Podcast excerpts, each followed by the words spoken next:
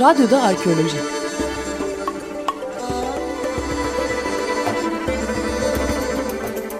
Bir arkeoloji programı.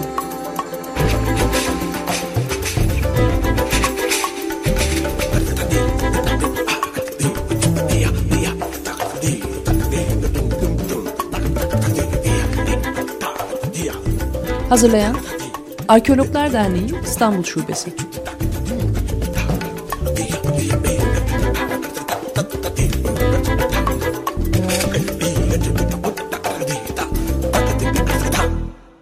Merhaba sevgili Açık Radyo dinleyicileri. Ben Yiğit Ozar. Bugünkü programımızda e, bugünkü programımızı kent arkeolojisine ayırdık. Program konuğumuz doçent doktor Ahmet Yaraş. Ahmet hocamızı Alyanoy için verdiği mücadeleden tanıyoruz. Şimdi de e, kent arkeolojisi alanında çalışmalarını yürütüyor. Şüphesiz bu alanda benzer bir mücadelenin sürdürülmesini gerektiriyor elbette. Hocam hoş geldiniz. Hoş bulduk. Teşekkür ederiz programımıza katıldığınız için. Rica ederim. Hocam şimdi Alyonoy'dan sonra artık kent arkeolojisi gün çalışma alanlarınızdan biri.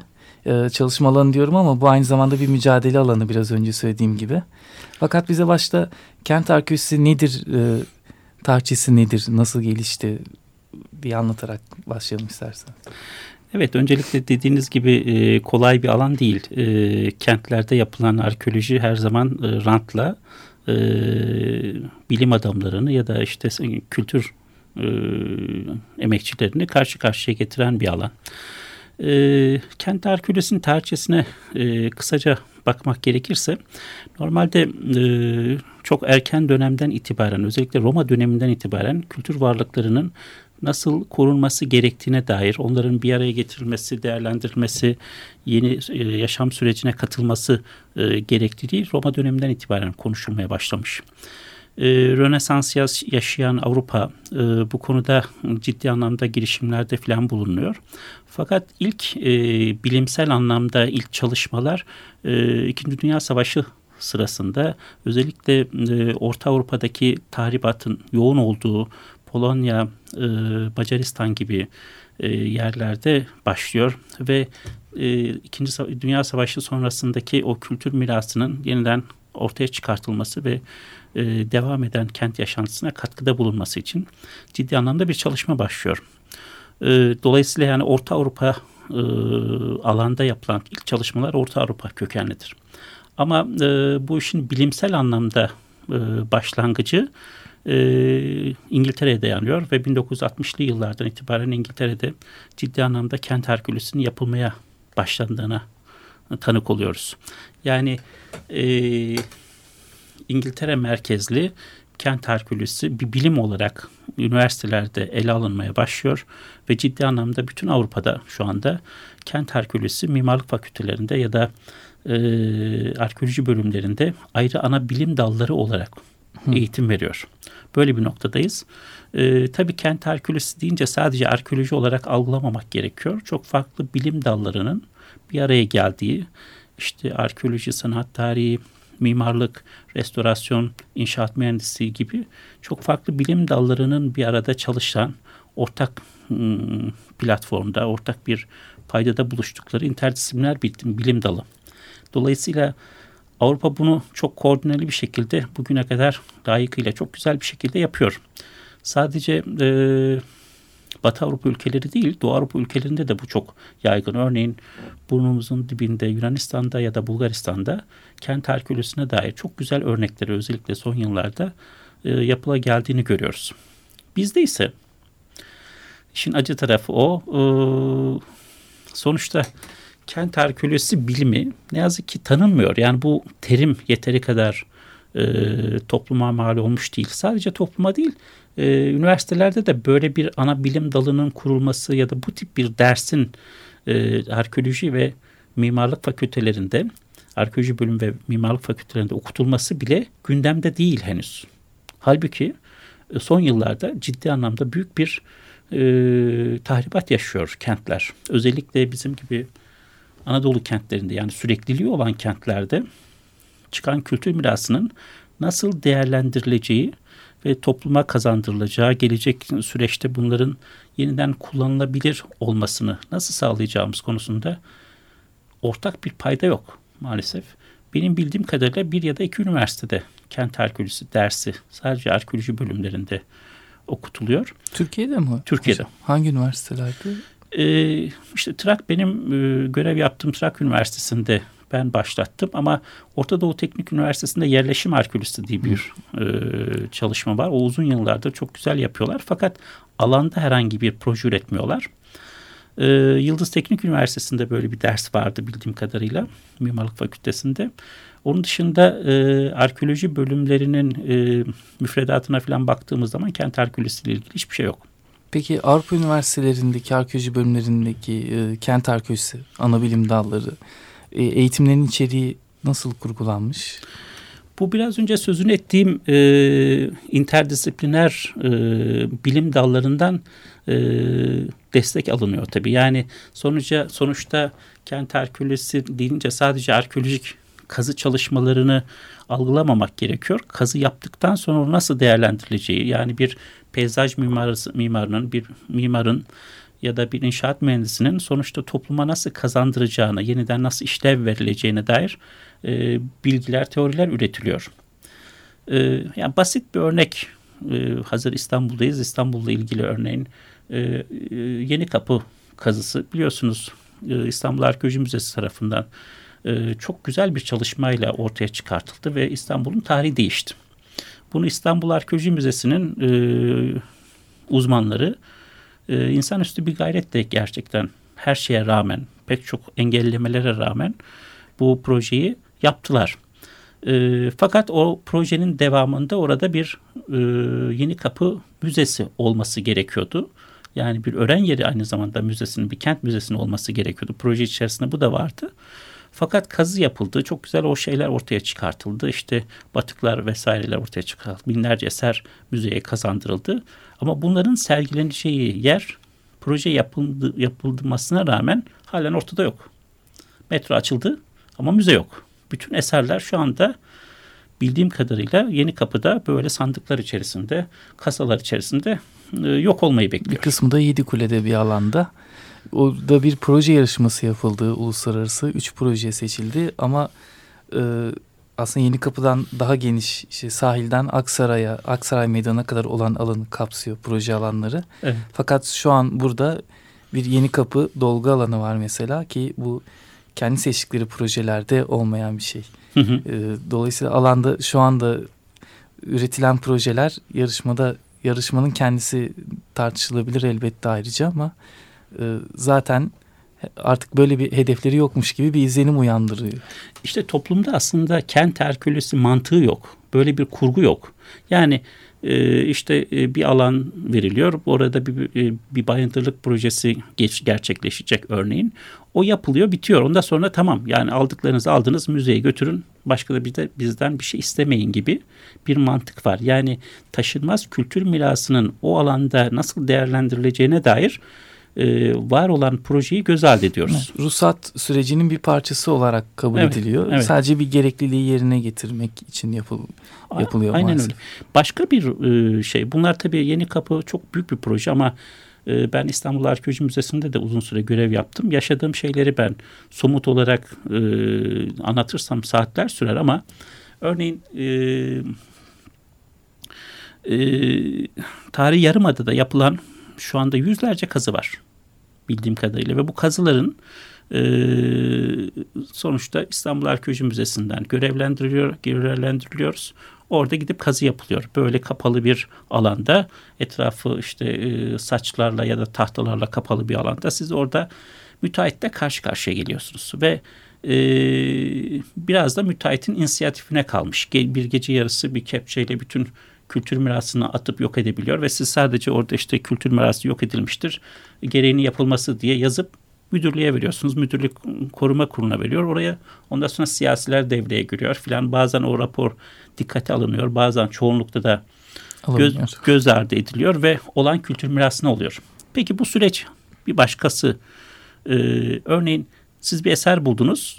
Bulduğunuz eserin korunması gerektiğine karar verdiniz. Peki müteahhit de hasbel kadar iyi bir insan çıktı. Korunmasına e, korunması yönünde çaba sarf etti. Tamam onun üzerine diyelim ki bir inşaat mühendisi da mimarla birlikte yeni bir ıı, konstrüksiyon geliştirdi ve bina yapıldı. Altta kültür mirası kaldı. Bu kültür mirasının daha sonraki evrelerde tekrar kontrol edilmesi mümkün değil. Yani bina bittikten sonra bir daha arkeoloji e, müzesinden herhangi birisi gidip de o kültür mirası gerçekten 10 yıl sonra korunmuş mu? Şu andaki durumu nasıl? Gibi bir e, sorumluluğu yok. Ben biliyorum ki yıllarca örneğin Tahtakale'de yapılmış olan ve bu şekilde ortaya çıkartılmış olan kültür mirası daha sonra bina bittikten sonra oturum ruhsatı alındıktan sonra yok edilmiştir. İçeride. Yani onu kimse çünkü ne kadar koruyorsunuz, korudunuz mu ya da ona nasıl bir işlev yüklediniz gibi bir şey maalesef olmuyor. Bu da yasanın açıklıklarından kaynaklanan şey. Bunu yeniden bir sisteme oturtmak gerekiyor ve bu ivedi olarak yapılması gerekiyor. Yoksa gerçekten büyük bir katliam yaşanıyor Türkiye'de son yıllarda.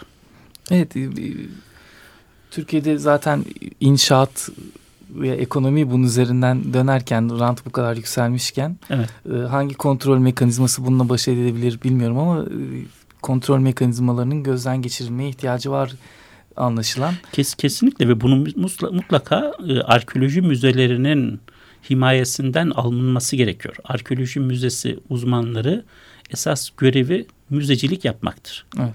Yani arazide kalkıp da e, böyle kurtarma kazıları yapmak ve kurtarma kazıları sonrasında raporlar hazırlayıp e, bunun korundu, korunup korunmadığına bakılması gerçekten insanüstü bir gayretle ancak olabilir. O da e, bizde yok çünkü o kadar eleman yok.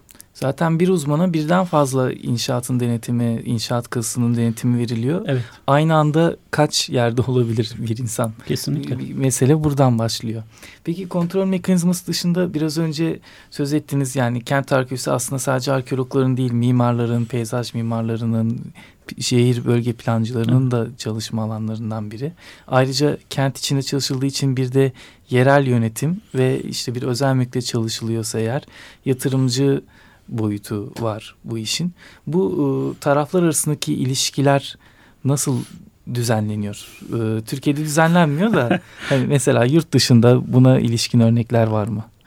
Ee, sevgili meslektaşım aslında e, sorunun bam tili burası. Yani böyle bir e, rant çevresiyle ya da bir bina yapılan ya da bir, bir bayındırlık faaliyetinde bulunan insanlarla, müteahhitlerle e, arkeologların karşı karşıya gelmesi zaten en büyük açmazı oluşturuyor. Böyle bir sistem yok. Yani olay sadece arkeoloji müzesinin sırtına yüklenmiş bir kamburdur bu. Koruma kurulu karar veriyor. Arkeoloji müzesi bir şekilde onu uygulamak zorunda kalıyor. Dolayısıyla e, o ilişki o kadar hassas, o kadar siyasi, o kadar problematik ki gerçekten çok girift şeyler var ve bunun içinden çıkmak da mümkün değil. Ama eskiden en azından benim İstanbul Arkeoloji Müzesi'nde çalıştığım yıllarda bu biraz daha sivil toplum örgütlerinin ya da işte medyanın bu konuya duyarlı olmasından dolayı biraz daha böyle kontrollü olabiliyordu. Şimdi emin olun e, gördüğüm kadarıyla öyle bir siyasi baskı var ki sonuçta insanlar e, müzenin haberi olmadan binaların yapıldığını ve sonuçta ciddi anlamda e, fark edilmiş olsa bile karşı çıkılamadığını böyle bir e, baskının yaşandığına tanık oluyoruz. E, yani emin olun ki e, İstanbul'da e, kontrol edilen kent arkeolojisi vakası yüzde yüzde belki otuz filandır. Yani yüzde yetmişi kontrolsüz bir şekilde kazılar yapılıyor. Ya da kazı yapılıyor bir şekilde ondan sonra haber veriliyor. Ee, veya kont, e, kontrollü olmuş olsa bile daha sonradan tahribi olan binlerce yer söylemek mümkün. Ama bizim hatamız yok mu o da var. Bakın e, İstanbul Arkeoloji Müzesi'nin dışında hiçbir kent müzesinde e, daha önceden yapılmış olan kazılarla ilgili bir dokümantasyon çalışması olmadı. Bu da çok büyük bir hata. Bu bizim hatamız. Yani Allah'tan işte kültür başkenti nedeniyle böyle bir proje verildi ve İstanbul Arkeoloji Müzesi müdüresiyle birlikte e, Zeynep Hanım e, sayesinde böyle bir dokümantasyon yapıldı ve tarih yarımadada hangi kazıların yapıldığını, neler çıktığına dair dosyalarda kazılar yapıldı müze dosyalarında ve bir arşiv çıkartıldı. Ama e, hangi Anadolu kentinde ki hepsinde de kent arkeolojisi yapılıyor neredeyse. Hepsi sürekliliği olan kentler çünkü. Ama hangisinde böyle bir çalışma yapıldı? Hiçbirisinde.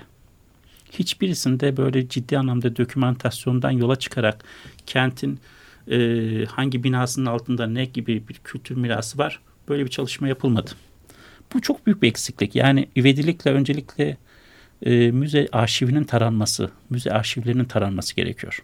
Evet, dokümantasyon yapılması gerekiyor ve gerçekten İstanbul'un da e, bu konuda şanslı iyi bir arşiv var şu an ve internetten ulaşılabilen herkesin erişebildiği bir arşiv. Bu evet. da önemli bir e, kolaylık. Fakat e, bir de şimdi bunun ikinci aşaması bu arşivin, bu dokümantasyonu, envanterin imar planında mesela bir katman evet. olarak değerlendirilmesi. Evet. Çünkü bu arşiv yapıldı ama bugün İstanbul Büyükşehir Belediyesi Beyazıt Meydanı ile ilgili bir çevre düzenleme projesi geliştirmiş. Ve bu projenin inşaatı sırasında işte layit kapakları çıktı, sarnıç çıktı. Bunlar her seferinde sanki sürprizmiş gibi algılandı. Halbuki Beyazıt Meydanı 40'lardan 50'lerden beri sürekli kazılan bir alan ve evet. o alanda bunların bir kısmının varlığı biliniyor. Ee, varlığı bilinmeyenlerin ise e, buranın arkeolojik potansiyeli biliniyor. Evet. Ama meydan tasarlanırken oradaki tünelin kaldırılması e, karar alınırken belli ki bu e, dokümantasyon dikkate alınmamış. Evet. Ya çok somut bir şey. Ne kadar ilerlediğimizi göstermek açısından söylemek gerekirse e, Ankara'nın başkent olması aşamasında Mustafa Kemal'in e, şeyiyle, direktifiyle Ankara'da yapılacak olan bütün e, resmi binaların altında kalabilecek ya da e, inşaat sırasında, hafriyat sırasında çıkan kalıntılarla ilgili çalışma yapılmış. Yani e, 30'lu yıllarda böyle bir bilinçle e, o büyük hantal Cumhuriyet dönemi binalarının yapımında alta çıkan kültür mirası ciddi anlamda taranmış. Bugün aradan e, işte 90 yıl geçti. Tam tersine bir şey var, işlev var. Özellikle kamu binaları yapılırken kültür mirası özellikle yok ediliyor. Yani devletin asli görevi sonuçta bu kültür mirasının ya da belediyelerin e, korunmasını sağlamak ve e, diğer girişimcilere, normal vatandaşlara örnek olmakken devlet bizatihi e, bu kültür mirasını yok etmeyi kendine görev biliyor. Dolayısıyla hani elde tutulacak ya da söylenebilecek bir şey yok. Tuzun koktuğu yerdeyiz. Orada kamu yararının arkasına sığınıyorlar. Yani biliyorsunuz şey barajlarda işte Alyanoy'da da aynısını söylediler. Hasankeyf'te de aynısını söylediler. Evet kötü varlığı gidiyor ama kamu yararı. Evet. Ama peki kamu yararı ne? Evet. Yani bu sadece barajlar için değil, yapılan limanlarda, karayollarında şu anda mesela ciddi anlamda bir karayolu furyası var. Duble yollar var. Bu duble yollarda örneğin İzmir İstanbul arasında ya da Edirne İstanbul arasındaki bu yol, inşaat sırasına ne kadar çok e, höyük, tümülüs yok edildi kimse bilmiyor. Yani böyle bir çalışma da yok. Ama e, biliyorsunuz uluslararası e, konsorsiyumla yapılan e, bayındırlık faaliyetlerinde işte Yeni Kapı'da olduğu gibi kültür mirasını korumak birinci şarttır. Ve Allah'tan o yüzden zaten hani Yeni Kapı'da bu kadar güzel bir çalışma yapıldı ve bu kadar İstanbul'un tarihini değiştiren bir e, süreç yaşandı. Bizim e, Türk kaynaklarıyla Türk hükümetinin yapmış olduğu e, çalışmalarda bu dikkate alınmıyor ve e, ne varsa artık o tamamen müteahhitin verilen müteahhite inisiyatifine bırakılıyor maalesef. Peki hocam dünyada e, kent arkeolojisi uygulamaları arasında çok fazla var. İşte özellikle Avrupa'da artık akademik bölümleri olduğuna göre kent içinde bunun uygulamaları da aynı şey oranda fazla. Örnek gösterebileceğiniz o taze bir bilgi size aktarayım. Yani geçen ay e, Portekiz'e davet ettiler ve Portekiz'de bir ılıca e, e, bulunmuş. İşte bir bina yapılırken bulunmuş ve o Ilıca ile ilgili e, dünyada sayılı insanları Ilıca ile ilgili çalışan insanları çağırdılar ve bir sempozyum yaptılar. Sonra da e, İspanya'ya falan götürdüler. İşte o e, nasıl olması gerektiğine dair e, bir akıl e, birliği yaratmaya çalışıyorlar. İşte biz orada kendi ülkelerimizden yapılan şeyleri ben örneğin utanarak açıklamak zorunda kaldım ama çok güzel örnekler de var. Yani e, örneğin Almanya'da, e, İtalya'da şu yakınımızda e, Bulgaristan'da, Yunanistan'da mesela çok güzel örnekler olduğuna tanık oluyoruz. Örneğin Yunanistan'da e, Akropolis Müzesi normalde e, Akropol'de yapılmışken e, bugün kentin içinde Akropol'e yakın bir yerde ve kent arkeolojisi yapılarak altında kültür mirasını da e, müzeye gelen insanların beğenisine sunarak kent arkeolojisi yapılmış ve bir yandan müzeyi e, küçük eserleri görebiliyorsunuz. Altta ise o, o kentin taşınmaz kültür mirasını görüyorsunuz. Bu çok güzel kent arkeolojisi için muhteşem güzel örnekler. Türkiye'de e, arkeopark girişimleri var. Çok sayıda e, hemen hemen her arkeolog çalışma yaptığı yerlerdeki e, kültürel mirası bir şekilde halkla paylaşmak istiyor. Ve arkeopark girişimleri var. Bu da güzel bir örnek e, Türkiye'de. Kötü e, uygulamalar var tabii ama bir şekilde bir akıl birliğinin olması gerekiyor bu farklı disiplinler bir araya gerek gelerek bir sivil toplum örgütünün çatısı altında yeni bir model oluşturmak gerekiyor bence. Burada tabii ilkeleri de belirlemek e, bir mesele elbet.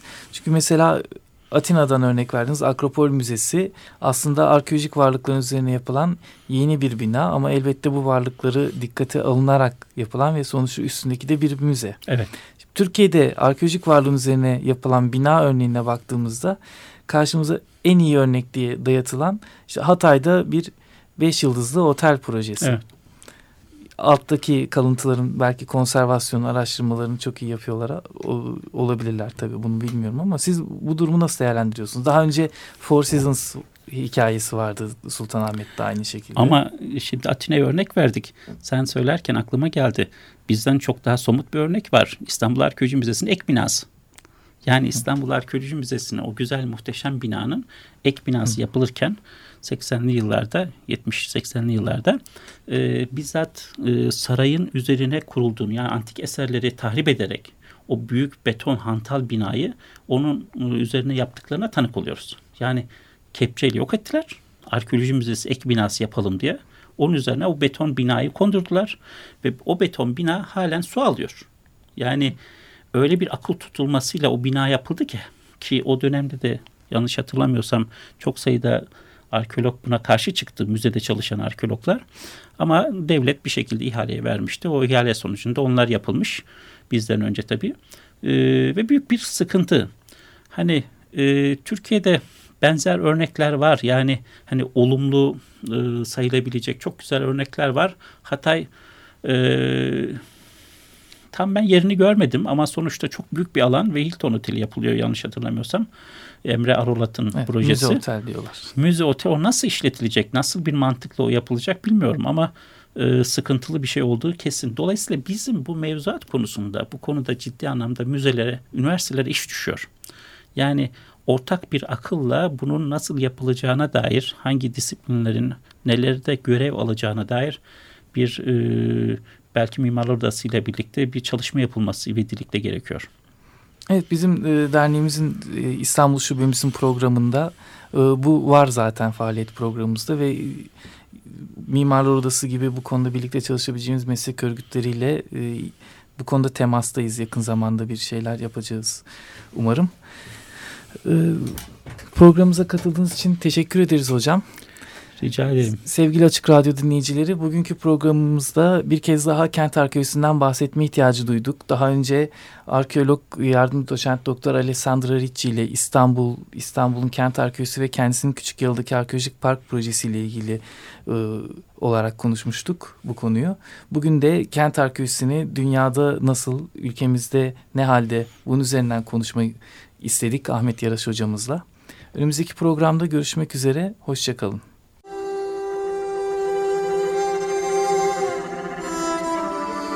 Radyoda Arkeoloji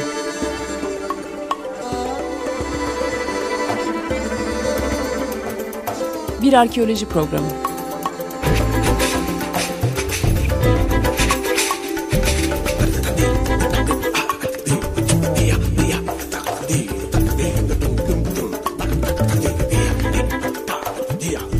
Hazırlayan Arkeologlar Derneği İstanbul Şubesi.